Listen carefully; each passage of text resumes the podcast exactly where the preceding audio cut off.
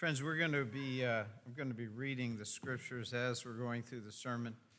But let's go to the Lord first in prayer. Holy Spirit, we thank you that you're the one who inspired this word we're about to read and reflect upon.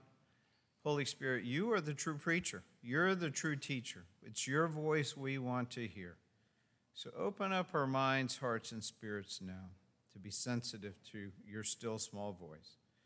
And we thank you for that in Jesus' name. Amen. Amen. You know, one of the wonderful things about the scripture is that we see stories that tell us the arc of people's lives, of people who have worked to be faithful to the Lord. We've seen their, their highs, their lows, their successes and failures. People like Abraham, Jacob, Joseph, Peter. We see the arc of their stories and we and they're there so that we can relate to them so that we can learn from them and grow from them and be strengthened and encouraged. But you know there's one person that we uh, in the uh, protestant tradition the reformed tradition uh, can get a little bit skittish about and that's mary the mother of jesus. Now the reason i think we can get a little bit skittish is because there have been so many wrong turns that people have made when they're thinking and, and talking about Mary, and we don't need to go into those.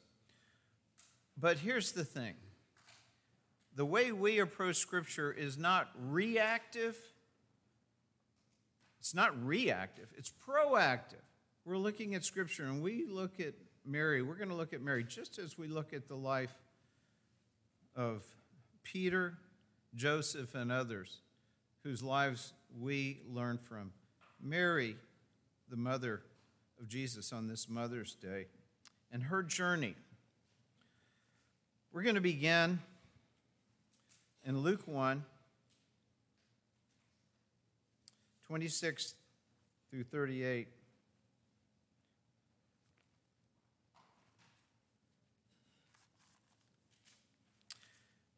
And I'm going to call this section Mary the Courageous. And you'll see You'll see why. But we begin in Luke 1, verse 26. In the sixth month of Elizabeth's pregnancy, that's Elizabeth, the mother of John the Baptist, who was very old. She was barren, not supposed to be able to get pregnant. In the sixth month of Elizabeth's pregnancy, God sent the angel Gabriel to Nazareth, a village in Galilee, to a virgin named Mary. She was engaged to be married to a man named Joseph a descendant of King David. Gabriel appeared to her and said, Greetings, favored woman, the Lord is with you. Confused and disturbed, Mary tried to think what the angel could mean.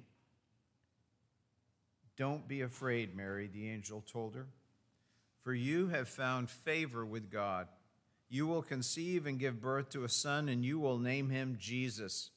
He will be very great and will be called the Son of the Most High.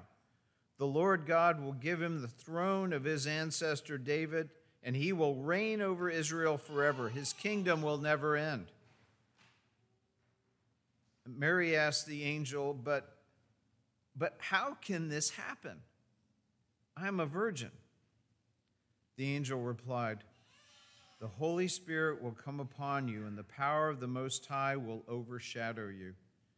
So the baby to be born will be holy, and he will be called the Son of God. What's more, your relative Elizabeth has become pregnant in her old age. People used to say she was barren, but she has conceived a son and is now in her sixth month, for the word of God will never fail.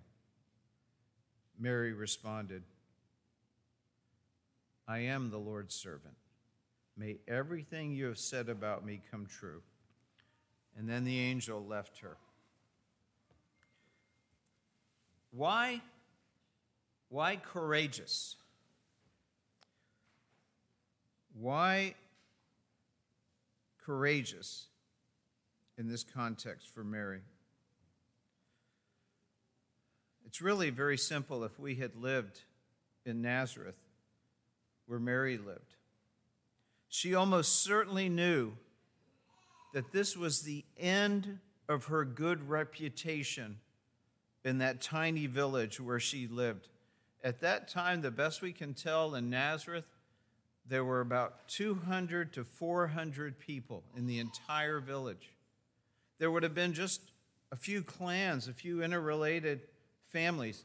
Everybody, everybody knew everybody's business because there's not a whole lot to talk about and little connection with anyone outside the village.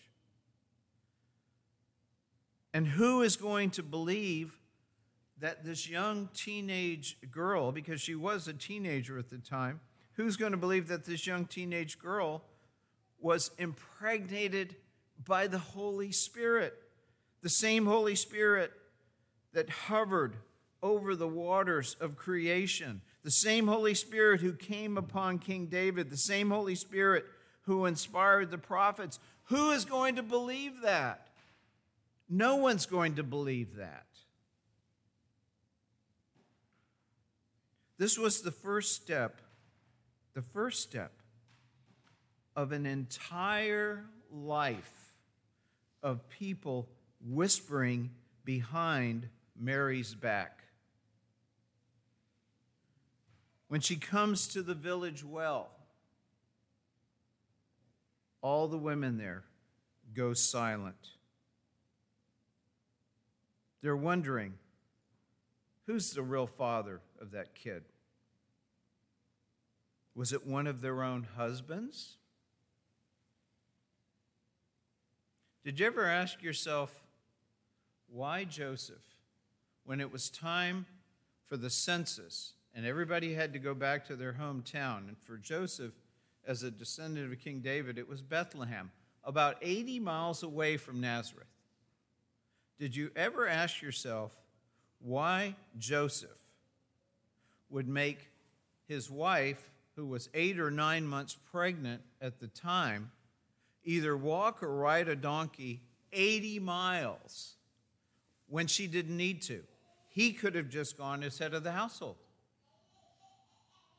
So, why in the world would you make an eight or nine month old, nine month pregnant woman walk or ride a donkey or half both 80 miles.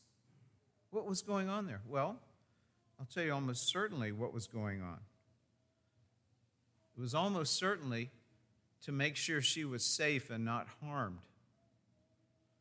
There were people back then who would stone a woman whom they thought was an adulteress. You know, in all this, we can argue that Mary was the first person to not be ashamed of the gospel. You know, Paul, in his letter to the Romans, says, I'm not ashamed of the gospel. When he was a persecutor of Christians originally, putting Christians in jail, men, women, and children.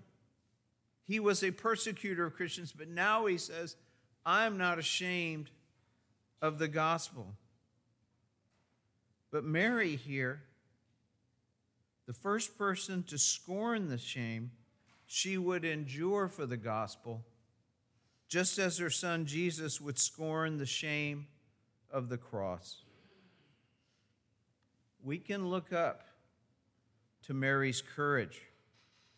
Courage birthed from her looking up to the living God. There was only one place for her to look. There was only one person who truly understood her, not even Joseph fully. It was only the living God who could understand what she was dealing with, and she kept her eyes on him. And it gave her courage to be bold for Jesus, for the gospel. Do we have that? Do we have that same courage in this community where the Lord has placed us? Do we have that same courage as this young mother? But Mary's courage and faith weren't perfect. Right at the beginning of Jesus' ministry, there's an incident. Jesus is now gathering huge crowds. He's healing people, he's casting out demonic powers. But this happens. This is chapter, chapter 3 of Mark, Mark 3, verse 20. One time Jesus entered a house, and the crowds began to gather again. Soon he and his disciples couldn't even find time to eat. That's how big the crowds were. That's how great the demands were on them. When Jesus' family heard what was happening, they tried to take him away. He's out of his mind, they said. Jesus is at the front end of his ministry. He's at the very beginning of his ministry. His popularity and, influence are already growing by leaps and bounds. And so is the murderous jealousy and resentment of the religious establishment, the gatekeepers of Israelite culture and community. Maybe this is why Mary and her sons, the half brothers whom Jesus helped raise, show up where Jesus is ministering. But they aren't showing up to join in his movement. Now remember, this is Mary, and this is Jesus' half brothers. They're showing up because they believe Jesus, Jesus has become some kind of megalomaniac. That Jesus has literally lost his mind, and they must take him back home and lock him up for his own safety.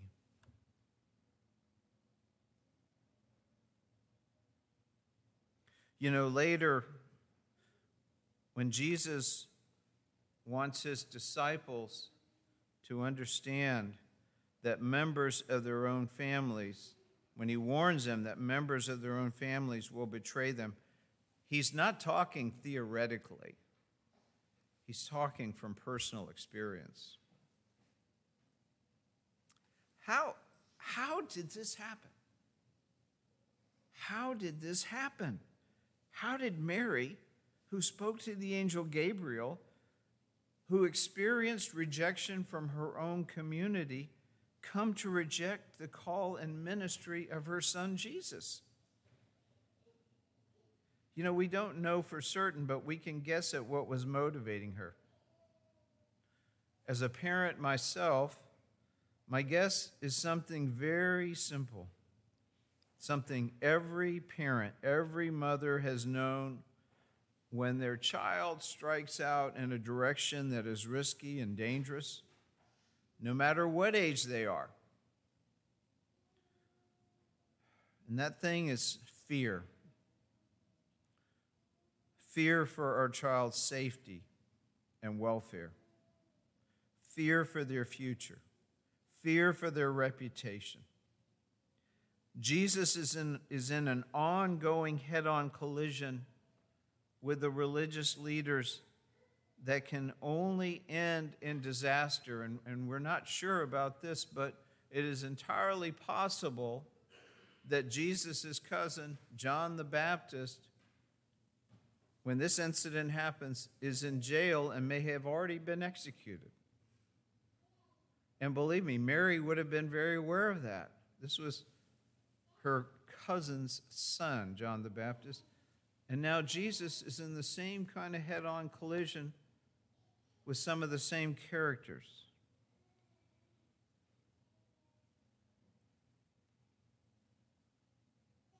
And perhaps Mary's fear for Jesus, her fear for Jesus, overcame her faith in what Gabriel told her.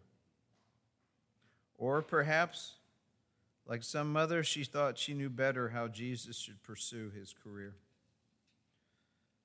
Either way, it led to something incredibly tragic. It led to their relationship, as far as we can tell from the scriptures, being broken. Can you imagine how Mary felt when she heard what Jesus said. This is the same incident. They're there, his Jesus, Mary and the brother, half brothers are outside. And Mark tells us at the end of chapter 3 then Jesus' mother and brothers came to see him. They stood outside and sent word for him to come out and talk with them.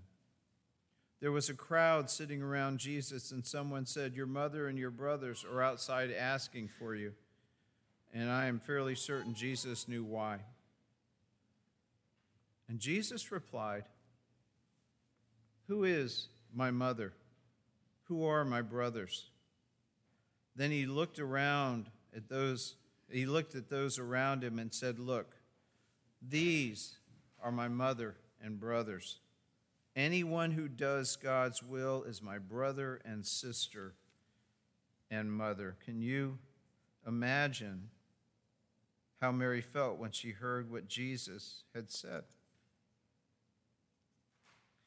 If what was driving her was indeed fear, then that fear led to estrangement from her son. And perhaps, perhaps led to bitterness towards God. You know, there's a reason the psalmist says, Do not fret, don't worry. It leads only to evil.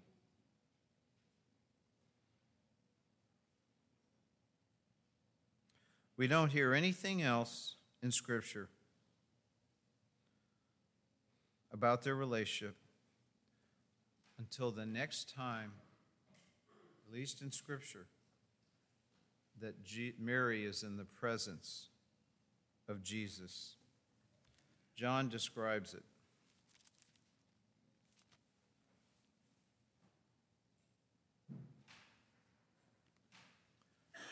Jesus is on the cross.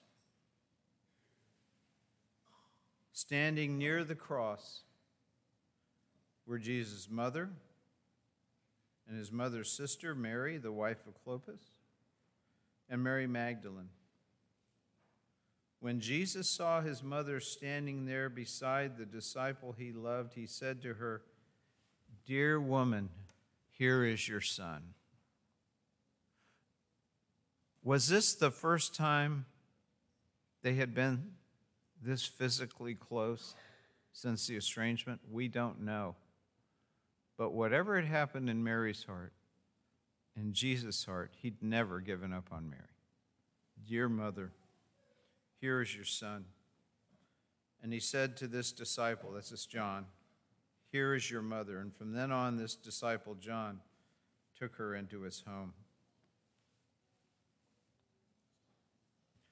All Mary's greatest fears have come to pass. Mary only faced rejection and scorn from her village. Now her beloved son is being rejected and scorned by his entire people. There, there's no recovering from this disaster. None. This is the end. And for Mary, life Will it be worth living after this? Forever, her son will be the one that all the religious authorities and all the civil authorities agreed must be rejected, humiliated, and executed as an example for others. All her greatest fears have come to pass, and all her hopes and dreams for her beloved son are crushed forever. And the grief, the grief, it will never be healed. There's nothing left for Mary.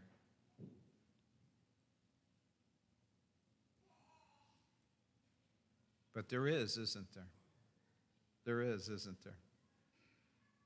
She doesn't know it yet. But soon, Who, who do we think first gave her the news three days later? Who do we think gave her the news? Almost certainly Mary Magdalene, who was the first to proclaim the resurrection to the disciples. We can only imagine that scene between Mary Magdalene and Mary. And we can only imagine another scene, a stunning, intimate scene. The mother who was completely crushed, meeting her son who was crushed and is now alive forevermore. And now all the dreams she thought were lost forever are fulfilled in a way that she could never, ever have imagined. We need to remember that. We need to remember that in the course of barely three days, Mary went from here to here when she met her resurrected son. We need to remember that because many of us are in the middle of disappointments and struggles as parents, and especially mothers. We need to remember that. What the living God can do. You know, we, Scripture doesn't tell us about that beautifully tender first meeting of the resurrected Jesus with his mother Mary. But you know, we are privileged to imagine and sort of see the fruit of something else. We get to see the fruit of Luke, who researched everything, interviewed everybody for his gospel, everybody he could find who had encountered Jesus or had any information firsthand. And he sits down with Mary and says, Please, tell me the whole story. Tell me the story from the beginning.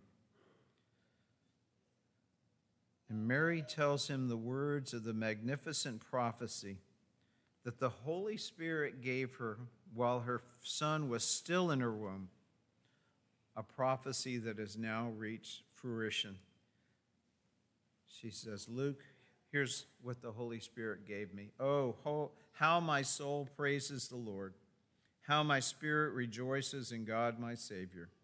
For he took notice of his lowly servant girl, and from now on all generations will call me blessed. For the mighty one is holy, and he has done great things for me. He shows mercy from generation to generation to all who fear him. His mighty arm has done tremendous things. He has scattered the proud and haughty ones. He has brought down princes from their thrones and exalted the humble. He has filled the hungry with good things and set the rich away with empty hands. He has helped his servant Israel and remembered to be merciful, for he made this promise to our ancestors to Abraham and his children forever. Amen. Amen. Friends, let's join together in affirming this faith.